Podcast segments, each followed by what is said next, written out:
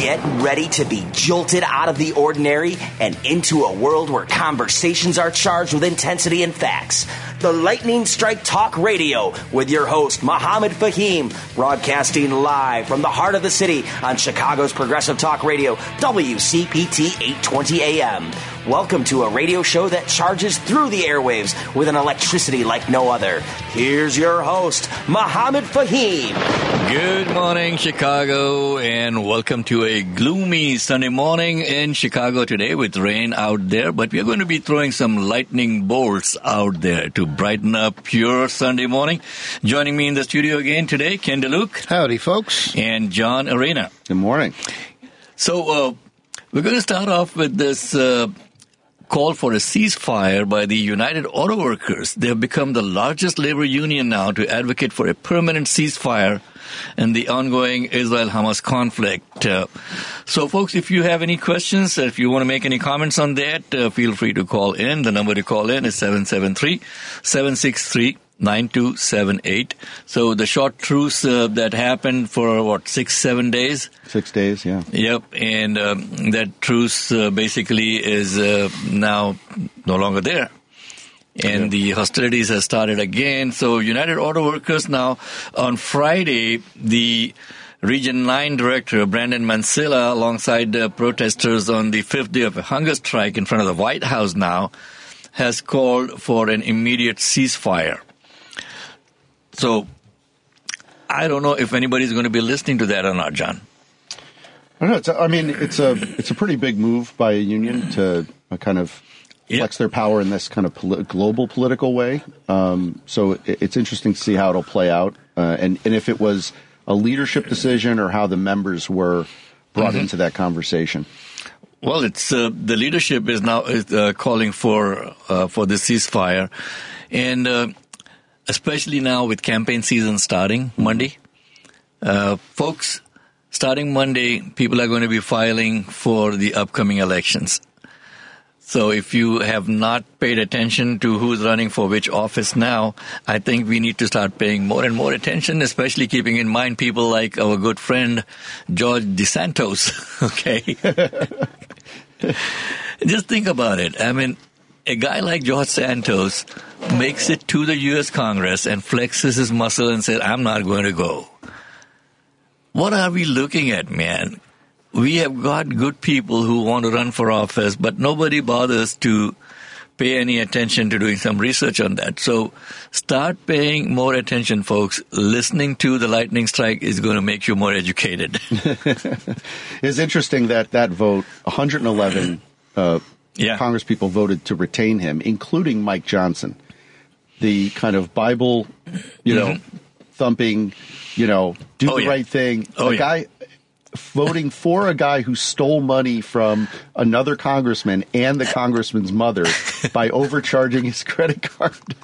it's like, what level of corruption do you need to hit before 111 of them go, no, we, we can't tolerate that. Well, uh, I don't even know if there's a, a measure for that. here's the here's the thing, John. Uh, when they have a leader like you know the the, the devil's advocate leading the party in the polls now. I'm told that Trump is still leading. He's still, yeah. So when uh, when you have somebody like that setting the standards, uh, by that standard, George Santos is, uh, you know, poor guy. He he's didn't do anything. Player, right? he, he's just a big player by that standard. Okay. So, folks, if you have any questions, comments, concerns, please feel free to call in 773-763-9278. Uh, we are also going to be following up on the case of Eric, who is in prison in Iowa. We'll have some updates on uh, what's happening with that and how screwed up our prison system is, not just in Iowa, but all over the country. How the prison industrial complex is milking the taxpayer dollars. $80 billion, John, is what is being spent every year on our prisons. Insane. It is insane. And people are not coming out of there, Ken. They're not coming out uh, with any kind of reformed, uh, you know, person.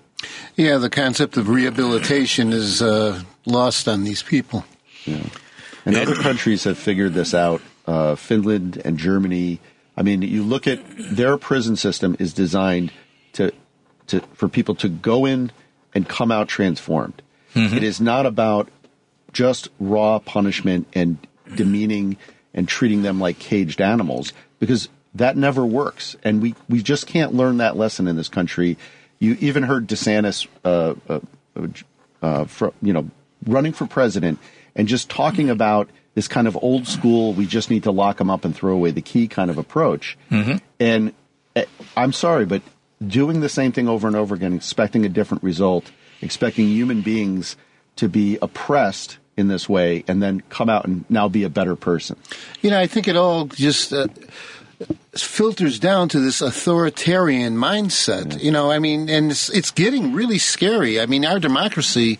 Uh, if people don't, you know, wake up and smell the roses here, we're going to have a big problem in uh, the next couple of years, uh, depending on how these different court cases turn out, and and even uh, worldwide, even like uh, there's countries now that are uh, taking that uh, lead. For example, India and uh, Mohammed. I know you know a lot about this subject, but I mean it's it's crazy. It's uh, the world's becoming a very scary place. Well, let's let's talk about uh, about India. You said that I know a lot about India. Of course, I know a lot about India. I, I came from India, but the India that I came from is not the India that is there any longer the the Modi government in India now has become an extreme right winger's dream out there. So, if you speak up against anything that is happening against uh, Prime Minister Modi, man, you are up for uh, you know some some real trouble. Uh, a couple of months back, uh, we heard about what happened with the Canadian Prime Minister Justin Trudeau talking about uh, the an assassination plot on a Canadian citizen in Canada by the Indian government. And uh, the guy was assassinated. It was not just a plot. And the Indian government turned around and said, oh, show us the proof. Now, here's what happened two days back, folks. The Indian government now has been caught with their tail in a crack. They were trying to assassinate a U.S. citizen in New York and uh, this was uh, this, this this entire thing started happening in May of this year. And in June, remember, the Indian Prime Minister was being hosted by the White House as, as, as this, on a state visit, right? Mm-hmm. So May 1st, there's this Indian guy who's a gun runner, drug runner, and everything called Nikhil Gupta, who uh, was in communication with, uh, and this is all coming out uh, in an indictment by the uh, Department of Justice. And um, in May, they started communicating this Nikhil Gupta and an Indian government agent based in New Delhi, mm-hmm. uh, asking for someone to be assassinated in New York. And uh, the guy said, "Oh yeah, yeah, sure, we can take care of it. You know, we, you know, we do this all the time." and he it's part of the business model. part of the business model. so Nikhil Gupta now, guys, turns around and tells his Indian connection, "I got a connection that I can, uh, you know, put uh, put a contract with." And uh, the deal is stuck. They pay fifteen thousand dollars as a down payment for this murder to be done, and this fifteen thousand dollars are paid to this supposed assassin now in his car. and that supposed assassin was an FBI informant. Oh my God. Okay. Oh, goodness.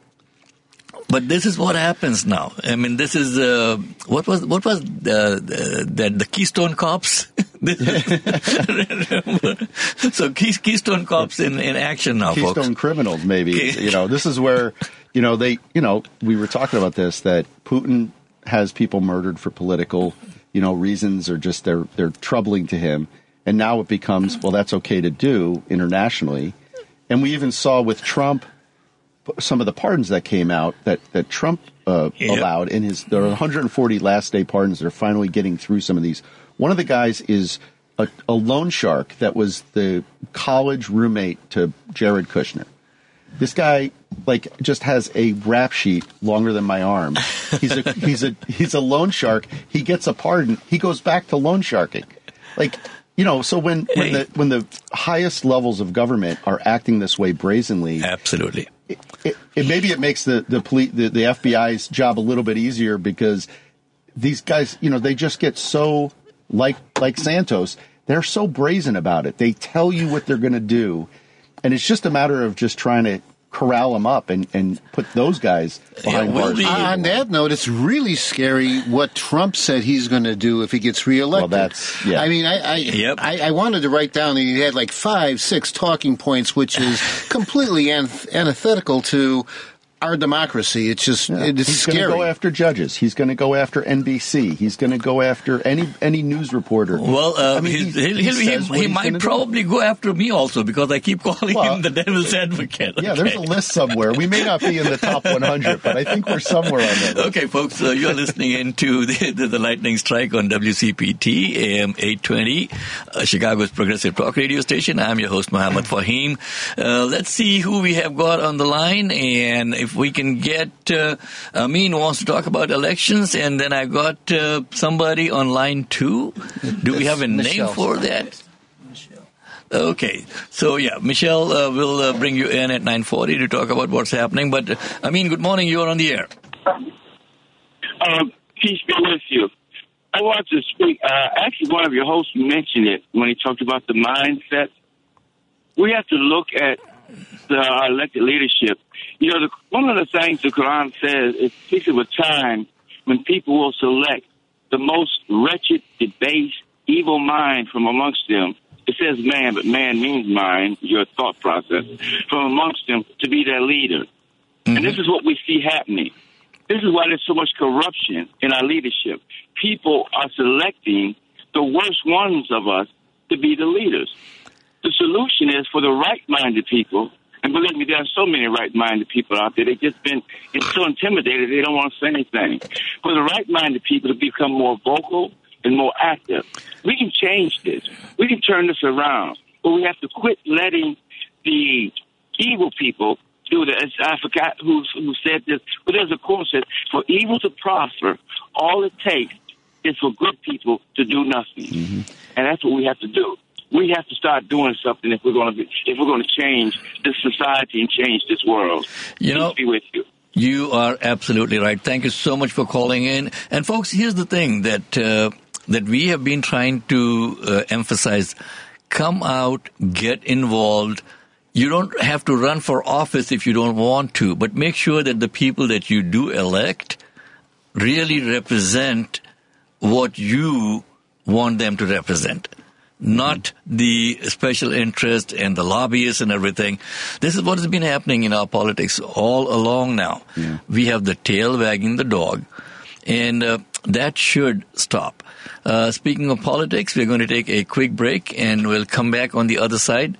We've got some very, very interesting guests uh, that we had lined up for today, and uh, you can tune in again on facebook.com slash WCPT820 to see us live, or you can go to TLSchicago.com also and see us live over there. This is the Lightning Strike. I'm your host, Muhammad Fahim. We'll be right back with you.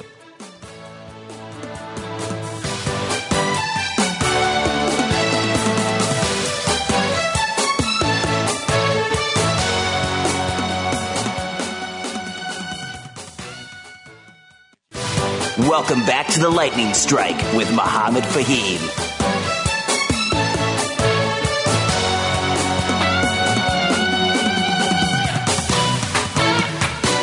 Good morning, folks. Uh, back on the Lightning Strike. I'm your host, Muhammad Fahim. We're talking about uh, the mindset of especially uh, people who think that they are beyond uh, the law. Mm-hmm. And, um, you know, talking about beyond the law, like I said, uh, the Indian government, guys, for some odd reason, has become so extreme right wing that you speak up against the Indian government, boy, you're in trouble. And so, this Nikhil Gupta saga now, uh, June 1st, uh, the the U.S. Department of Justice actually filed something uh, in in New York, and uh, it, it, was a sealed indictment. That uh, indictment has been opened now, and it it reads like uh, a a script from a movie. Okay, mm-hmm. so they don't they don't name people. They're like confidential informant one and CS one, and they they got those things going on. Uh, but the deal was struck for a hundred thousand dollars to kill a U.S. citizen on U.S. soil. okay, uh, the guy is of Indian origin, and the Indian government claims that the guy is a terrorist. So anytime that you speak up against the Indian government, you're labeled a terrorist. Now they have done that to multiple people in India. Mm-hmm. Uh, you will be amazed, uh, John. Uh, there was a uh, guy called uh, Father Stan, 85 year old Jesuit priest. He was labeled a terrorist, thrown in prison. He died in prison. Mm-hmm. Just think about it. Yeah. Okay. So folks, we need to be absolutely sure that we are electing the right people. And joining us at 9.30 would be Denise Winfrey, uh, a former speaker of the Will County uh, Board, uh, Will County Board member, good friend of mine. And uh, we will be having uh, Denise come in and talk about the importance of, uh, again, elections. Starting Monday, tomorrow is when people are going to be submitting their, you know, their petitions to, to get on the ballot. Yeah, and Cook County did that last week, so they're already people have already submitted. We've got state's attorney Kim Foxx is not running again, so that's a race. Yeah, she had uh, already said that she was she was not yeah, going to be running. Yeah, she didn't file. Um, uh, so there, there's a, a, candidate that one candidate that I've heard of has filed. I've heard of a couple other that might be running for that seat, but that's a really important seat, obviously. Um, all your state reps, state senators that are up for reelection.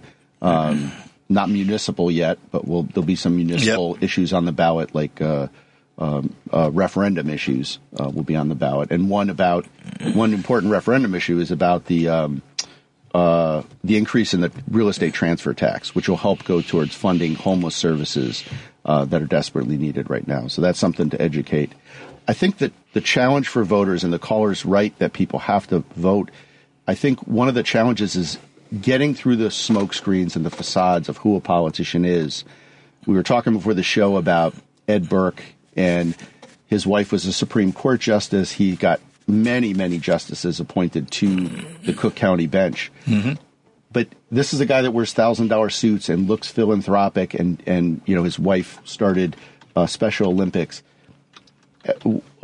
This weekend we went and saw uh, uh, Killers of the Flower Moon, and I saw correlations in the characters there. If you haven't seen the movie, it's definitely worth it. It's an amazing story about how the FBI was created out of uh, murders in Oklahoma of uh, Osage Native, uh, Native Americans.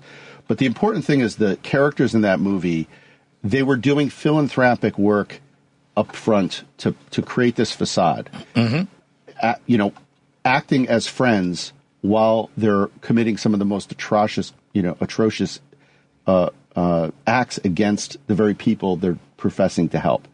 And what I saw is Ed Burke is that character for us over 50 years in the city council. He was the he was the guy that walked in the room and everybody froze waiting to see what he was going to do, what he was going to say. And the challenge is there's politicians that just want to stay in office and there's politicians that are like him who are Machiavellian and want to control things behind the scenes and be that power structure without being the guy who's got the top job, so to speak. So when people talk to me about how powerful the Chicago mayor is, Daley was a powerful mayor, Rahm was a powerful mayor, but the guy who was behind them with equal or even more power was the guy who controlled the money. If mm-hmm. Eric Burke told me one thing in my, time, in my time in office was follow the money. That guy controlled municipal deposits for what bank got a portion of the $10 billion, $12 billion uh, uh, monies that Chicago had to, you know, use to run the city. And that's where the real power is, and it's the challenge of of the folks who are voting to look past, well, I like that guy or that that woman who's running for office, and what are you going to do when you're there? Are you going to stand up to the powerful? Are you going to speak truth to power? And I think that's the, the well, question that, you want to be asking your potential elected officials. Absolutely, and that, that's such a that's such a huge challenge. Again, the, the problem is people don't want to get involved. They say, "Oh, politics is uh, a dirty business." You know, we have all heard that politics is the last refuge of the scoundrel, right? and well, I'm a little bit of a. Well, uh, yeah, you, you you you were in office. I ran for office. Okay, but uh, the point is that then we got people like you know Mr. DeLuke sitting over here, who's you know not a scoundrel by by any stretch of the imagination. Are you? You're not under oath, sir. Okay. Um, you know, you know this is really important. I mean, uh, both you guys make a, a really good point. You cannot avoid getting involved in what is going on in government anymore. It, you just cannot do that. You have to be more educated. So many people have drank the Kool-Aid, and for you younger folks that doesn't know what that means, there was a guy named Jim Jones back in the 70s. He had a cult. He brought everyone down to, uh, was it Guyana or some, mm-hmm. some, some uh, Central American country, and he was trying to control everyone. There was a uh, a U.S. House uh, representative uh, person that went down to uh, document what he was doing and, and, blow open that story. And when he was uh, found out, he had everybody drink Kool Aid and they all got poisoned. So many people today are not taking this really important situation in, in, in mind because if we don't elect the right people, we are subject to doom. So I whatever. Yeah, it takes a lot. It, it takes a little bit of homework to do it. It is a responsibility Absolutely. of voters to, to try to, to get to the core of who they're electing. Absolutely. Speaking of that, folks, uh, if you need to call in and have any questions for us, the number is 773-763-9278. Do get involved. This is your show and this is our country. We need to take it back, okay? And we can only take it back by informing people. And then if you hear something, if you know something, let your neighbor know, man. That's what neighbors are for. Okay, just don't go up to them on uh, Thanksgiving and ask, uh, you know, have uh, have dinner with them. Share things with them as to what is happening in your neighborhood and how can we make a difference.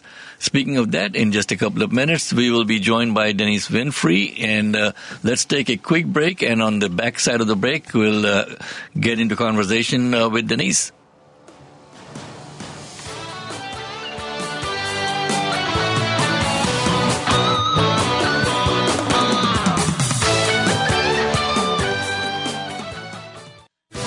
Welcome back to the Lightning Strike with Mohammed Fahim.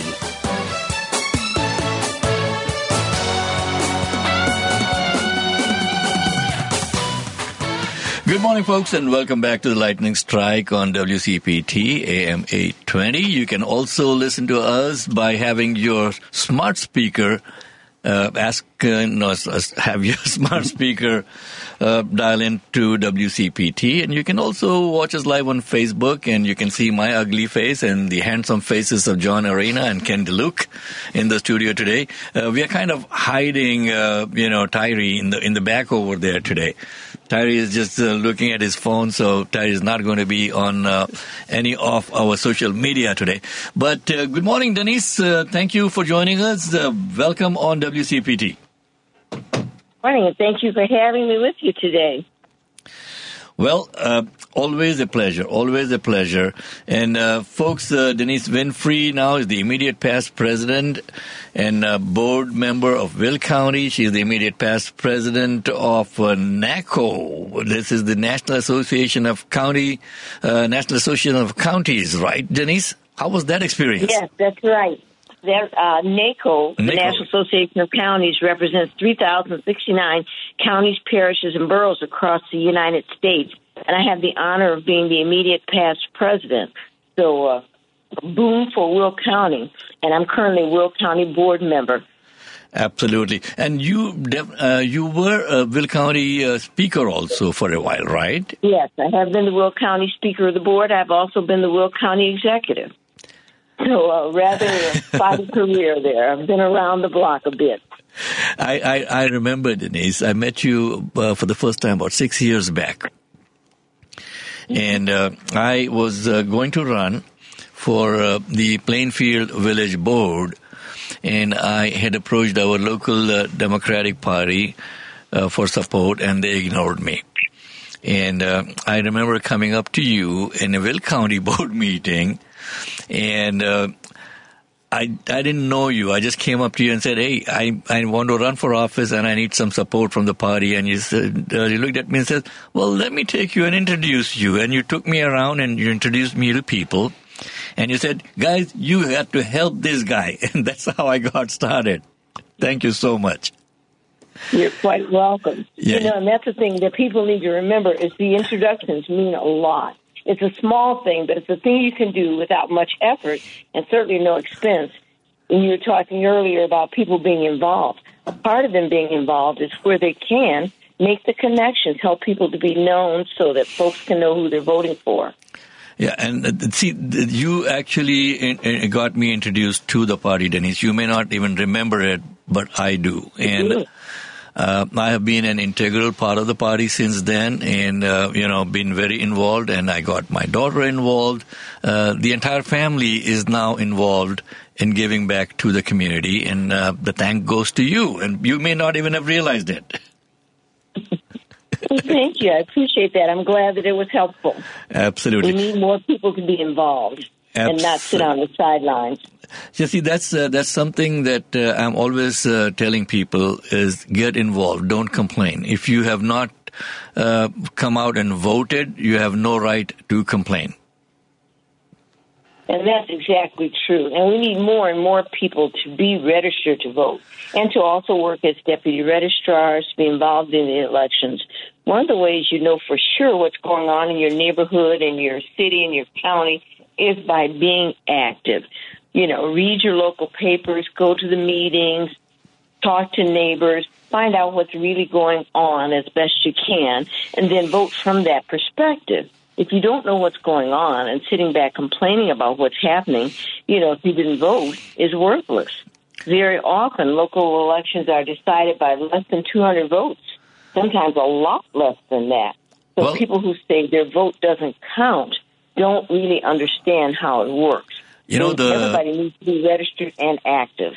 The, the last time, uh, one of the local mayors, I'm not going to uh, name names over here, but he got elected by two votes, John. Mm-hmm. Yes.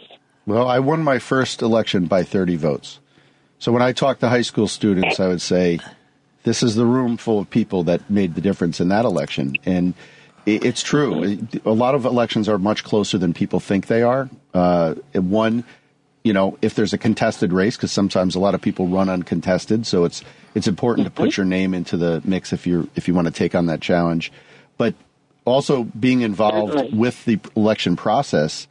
And I wanted to ask uh, you if um, you know Trump has has made comments recently about people need to go from other states into places like Chicago or Democratic strongholds and watch the elections.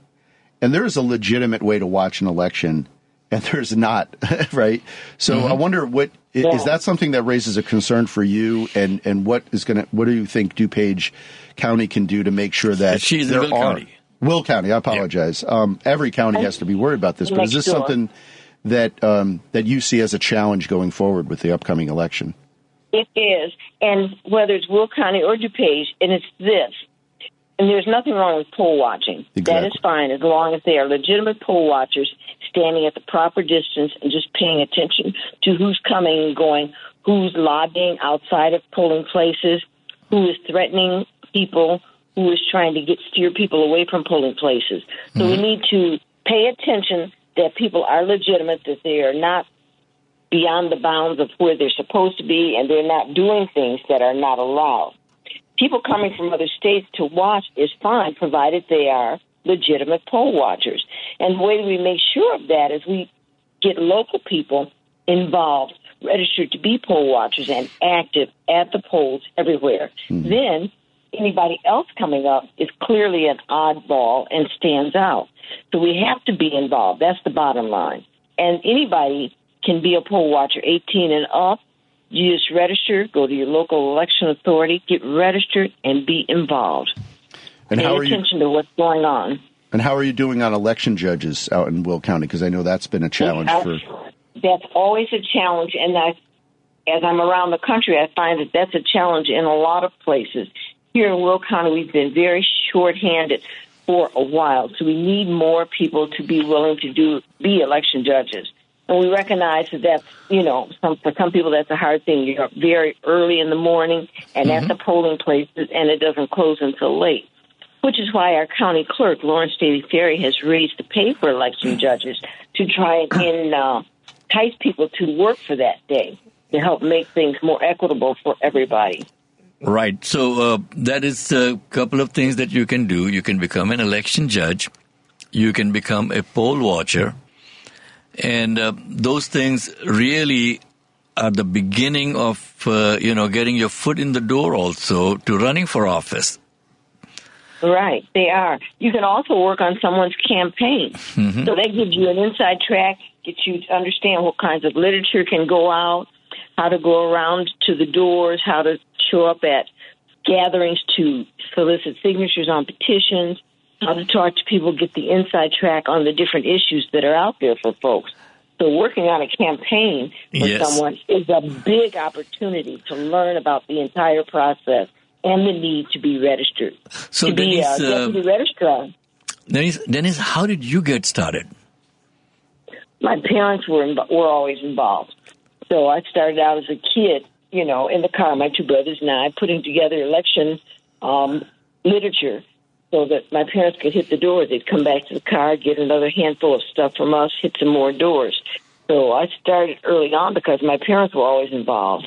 They used to drive people to the polls. Uh, my mother worked as an election judge.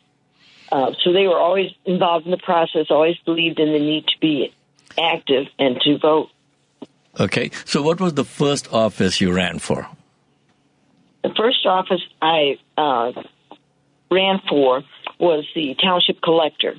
And, and you... I was appointed first, filled a vacancy, and then ran in the very next election. And, have, and was there until I moved to the county board. On the county board, my representative on the county board passed away. I was appointed to fill that seat mm-hmm. and then ran in the very next election cycle and have been at the county board since then, with the exception of the time that I've filled in as the interim county executive when the county executive passed away. Right, and, and now we have uh, Jennifer Bertino Tarrant as our county executive in Will County now. Right. Denise, what do you uh, view as the most uh, pertinent or important uh, issue facing Will County right now? Some of the issues, well, there are a number of issues in front of us, and some of them are the same as they are all over the country. One is affordable housing or workforce housing. And I'm mm-hmm. not talking necessarily Section 8 vouchers, but I'm talking we have more and more people coming into the area that are different intermodals, logistics plants, and they need decent places to live that they can afford as beginning workers. Kids just out of college, getting started, need to have an apartment where they can afford to pay the rent and still be able to get to and from work every day. So that's an issue for us. Also, the infrastructure, and we're working on that now. You see the, the work happening on Interstate 80 and the cross bridges along that. But that's a big piece of what's needed here. Another big issue for us is mental health. That's why we have the new Mental Health 708 board working to provide services to people across the county at different levels we have more and more people at younger ages needing that kind of support and help. So that board is going to be doing a lot to help make that possible for people to get the support they need. Absolutely, and I was uh, I was at the meeting that uh, where the funding for the board. I know that it was a referendum, and the referendum approved the the form, you know the formation of the board, and then uh, the the Republicans started pulling back on uh, getting money for the board. I was at that board meeting. Right you know, which yeah. uh, which is kind of crazy. And uh, you, you, do know that uh, my daughter is also been appointed uh, to the Will County Mental Health Board. I didn't realize she was your daughter. Yep, Juhi, Juhi, Juhi is my daughter. Okay, and she oh, okay. she spoke at that board meeting, and I was there. And it was crazy to see how people were like pulling back. No, no, no, we don't have the money. We cannot afford. How can you not take care of people? That's your job as elected officials to provide the services. You know, you have to put the money in the budget, and people had already voted to have that. Yes. So people have already told you they need that, they want that. What are you doing? Provide the money. And if you don't support people to take care of their mental and physical health, then the whole community degrades. You and, need to support all of the residents in a way that's supportive not only of them, but of the rest of the community. You know, and absolutely, especially in, in, in today's world now, there's so much stress out there. I'm not, not just talking about uh, the war in the Middle East and, uh, you know, the stress that that caused for this one guy to, to murder that six year old child in, uh, in, in Plainfield. Uh, there are a lot of other stressors out there, and if people don't get the help that they need, they end up back uh, in uh, on the streets or in the prison system, and that is not doing anybody any good, right? Not at all, because if the person needs mental health treatment, what being in the prison system, you sit there for a while and then you're released, you still need the help. Yeah. So what did you? What purpose did you serve? Nothing. Right, Same and, thing and you have a, an addiction problem. If you don't treat that, you have not served them, and you have not served those around them. Absolutely. Dennis, thank you so much uh, for your time this morning, and we'd love to have you come back. I know that tomorrow you're going to be filing to run again, and all the best and uh, to you. No, and, I've uh, already filed. We, we filed. I filed on the first day, oh, November 27th. Okay. Oh, yes, I'm done with that. okay. My next thing will be March 19th is the primary coming up. So okay. I just say this last thing to your listeners, encourage you all to be registered to vote for the primary. If you're going to be 18 close to or before November, please get registered and get out there and vote. Know who's running in your area and be involved. Absolutely. Thank you so much for spending time with us on Sunday morning, uh, folks. Denise Winfrey, please give her a big hand. And uh, she is uh, obviously to going to be back morning. on the air with us one day. Thank you. Have Thank you, Denise. Day. You too. And with that, folks, uh, let's uh, turn around and uh, we have got uh, uh, Michelle Alfano who will be joining us shortly to give us uh, an update on what's happening with Eric's case in in Iowa. Again, such a sad commentary on our prison system. Yeah. Okay. Has Eric gone out of uh, solitary confinement yet? He is. Uh, oh. Just uh, yesterday, I, I, think he was released, but Michelle's going to give us an update on that. Hey, uh, good morning, uh, Michelle. Uh, thank you for for staying put on, on hold with us, and thank you for joining us on WCPT. You're on. so, what's the update on Eric's case now? Good morning, everybody. So, thanks for having me. I'm talking about Newton Correctional. That's a facility in Newton, Iowa that holds Eric. Uh, Eric has served all of his 20s and all of his, almost all of his 30s, 17 years. Wow. What brought him into the legal system was that at age 19, he urinated at the Iowa State University campus after a party, and that is public indecency, which is a sex crime in Iowa. And that was the beginning of him getting all tangled up he is not a person likely to repeat that mistake again. So very low risk. He's had an excellent record and while incarcerated, he's done everything they've asked. He's also paid his restitution. He's done his treatment. He he's been a model prisoner. And one of the questions is, how long does it take to rehabilitate a person? He's done 17 years and I submit the question of when is enough enough? Now, we expected, Eric expected, his family expected that he was going to be released in the summer of 2022 because he had just finished the treatment and Newton Correctional is a treatment center.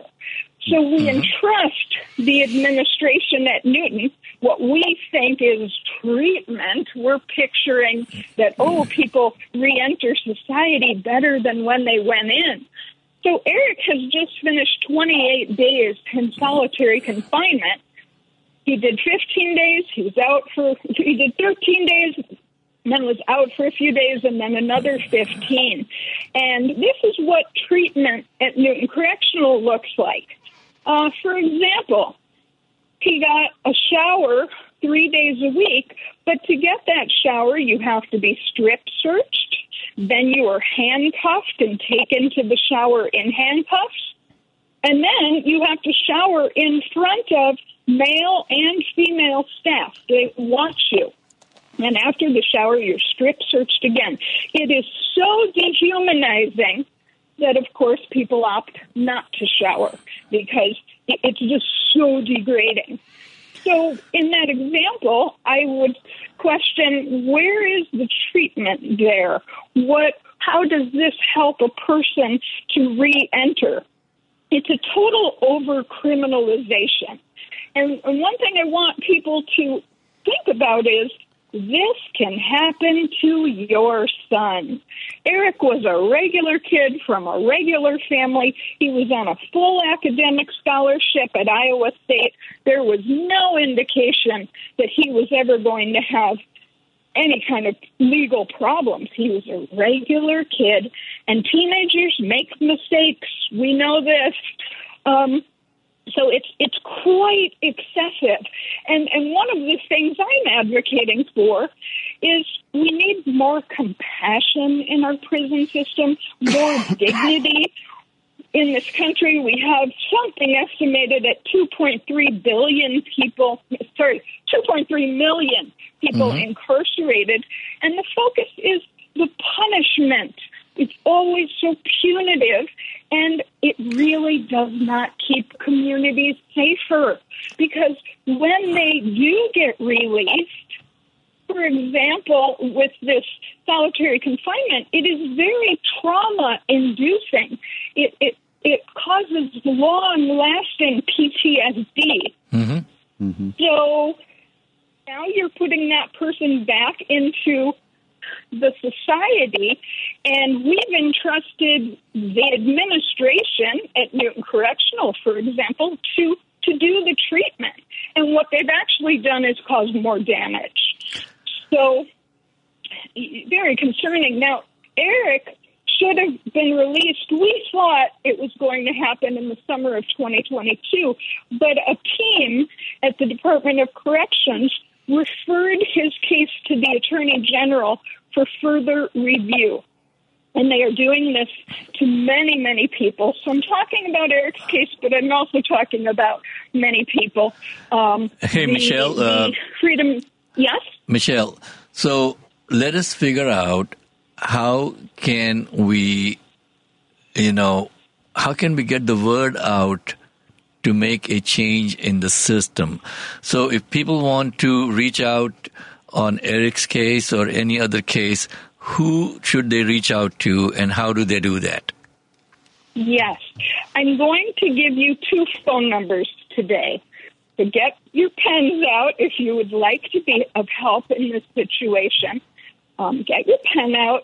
It would be very helpful for people to call the Iowa governor, Kim Reynolds. Her phone number is 515 281 5211 and, and stress that they are confusing tough on crime with torture at Newton Correctional. And that is not what taxpayers want. Another person to call would be the Iowa Attorney General, Brenna Bird. Her number is 515 281 5166 four. And we would ask that people urge the Attorney General to release people who are ready to be released. Eric is one example of so many. Okay, folks, uh, let me let me repeat those numbers for you. Okay, and uh, remember, your phone calls are going to make a difference, not just for Eric, but for other people, and uh, you know, for the for changing the system also. So the Iowa governor, the number is 515-281-5211.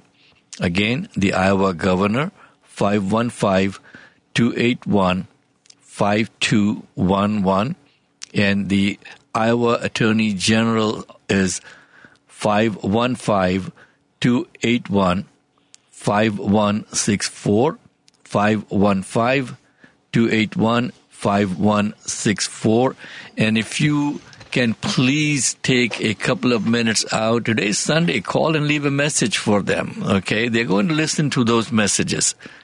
It is going to make a difference and if you want to call in over here, Uh, we still have a few minutes to take a couple of phone calls. 773-763-9278 is the number. This is the Lightning Strike. I'm your host, Mohammed Fahim. With me in the studio today, Ken DeLuke and John Arena and Tyree Pipkins. Our intern is uh, shaking his head over there. Tyree, thank you so much for being part of the show, man. And again, remember, we come every Sunday mornings, 9 to 10 on WCPT 820 AM. You can also go and visit our website, which is TLS for the Lightning Strike, TLSchicago.com. If you want to come on as a guest, you can always uh, send us a message through the website and get involved, folks. We can make a difference. Remember, in, in a democracy, it has been a government of the people, by the people, for the people for some reason, we are forgetting that last part of it, John. Mm-hmm. The for the people is no longer being implemented. It is government of the people, by the people, and by that we mean the people who are already in power. They don't want to, uh, you know, let go of their power. A lot of these people who are running for office now are more for the power part of it mm-hmm. than for the service part of it. And we have seen that, Ken, in the in the past also. Yeah, I mean, look at like Argentina, for example. That's a scary uh, situation down there. It's just well, I mean, like uh, you can talk about just... Argentina. I can talk about India, man, all day. Yeah. It, the situation is so scary in India also. You know, it's, it's getting crazy. So, uh, Michelle, again, thank you so much for joining us on uh, WCPT please keep us informed as to what is happening with Eric's case. And, uh, you know, uh, we, will keep on hammering at this till something happens. Folks, we did reach out to the Iowa Attorney General's office. Uh, inviting them to come and talk about, uh, you know, the situation in, in, in, the, in the Newton Correctional Center uh, on air with us. And uh, we did get a response back saying that uh, they're not available right now. So we'll reach out again. We'll see if we can hold them accountable. Uh, we elect them. We pay their salaries. Okay, these people should be working for us. Remember, of the people, by the people, for the people. And if they are not working for the people, it is time that the people hold them accountable. That's all I can say on, uh, yeah. you know, on, on this Sunday morning. Yeah, it shouldn't be for the sheeple. It should be for the people. nice. Mohammed, thank you, yes, thank you for having me. And I do want to add, with the Attorney General, when when Eric was put on this wait list, he was informed that his wait would be six to seven more years of just waiting for the attorney general to no, that, review that is, his that, case. That, that is crazy. It's not so, reasonable. No, it is not. It is not just unreasonable. It is crazy. Okay, in the seven years, there might yeah. be like two or three different attorney generals also. Yeah. Okay. Yes, Can and of course, this is all happening on taxpayer dollars, can, and that's another concern. Can the governor of Iowa commute his sentence? I know some governors have those that those powers, some do not in different states. Do you know in Iowa we're, if, if that honestly, John, we're not asking for that. Eric has served his time. He's served almost 17 years. He's done the treatment. He's gotten two college degrees on his own. He has spent an extensive amount of time volunteering. He made a mistake. He has paid for that mm-hmm. mistake. Mm-hmm. We're not asking for his sentence to be commuted. He has served his time. We're asking for the second chance that he deserves because he has done what was asked of him. He's been eligible for parole since 2017. Mm-hmm. So he has done what they have asked. And I started the segment today saying, how long does it take to rehabilitate a person? This yeah. is a person who is very low risk and it's time for him to yeah. come back into society and be a productive citizen. He's going to be 37 years old soon. He oh, is goodness. completely capable of working and supporting himself. We don't need tax dollars to support him any longer.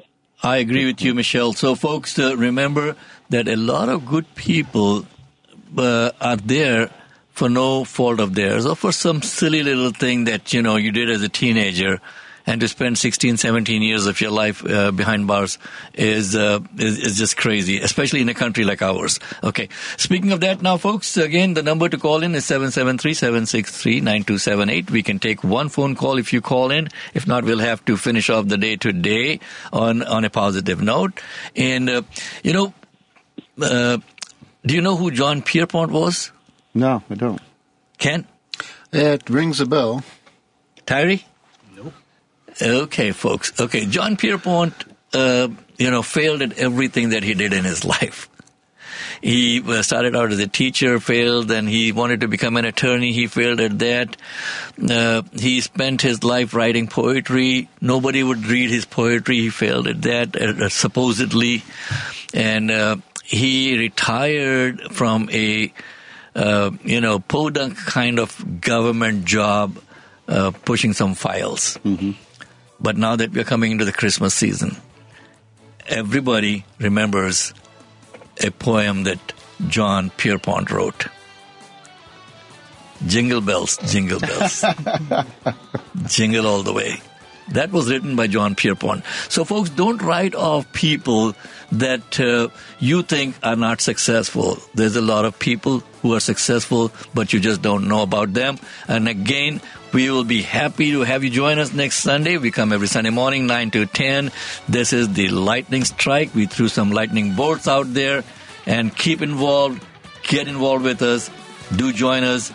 Go to the website www.tlschicago.com. We'll be seeing you again next Sunday. Thank you, John. Thank you, Tyree. Thank you, Ken, for joining us. And thank you, Michelle, for getting on and uh, in, informing us as to what's happening with Eric. And thank you, Denise Winfrey, for joining us on the show today. Good night. Good night. Good day. Good day. Go Bears. Go Bears. Okay. Good night. Yeah, sure. Okay, bye. Thank you. Thank you.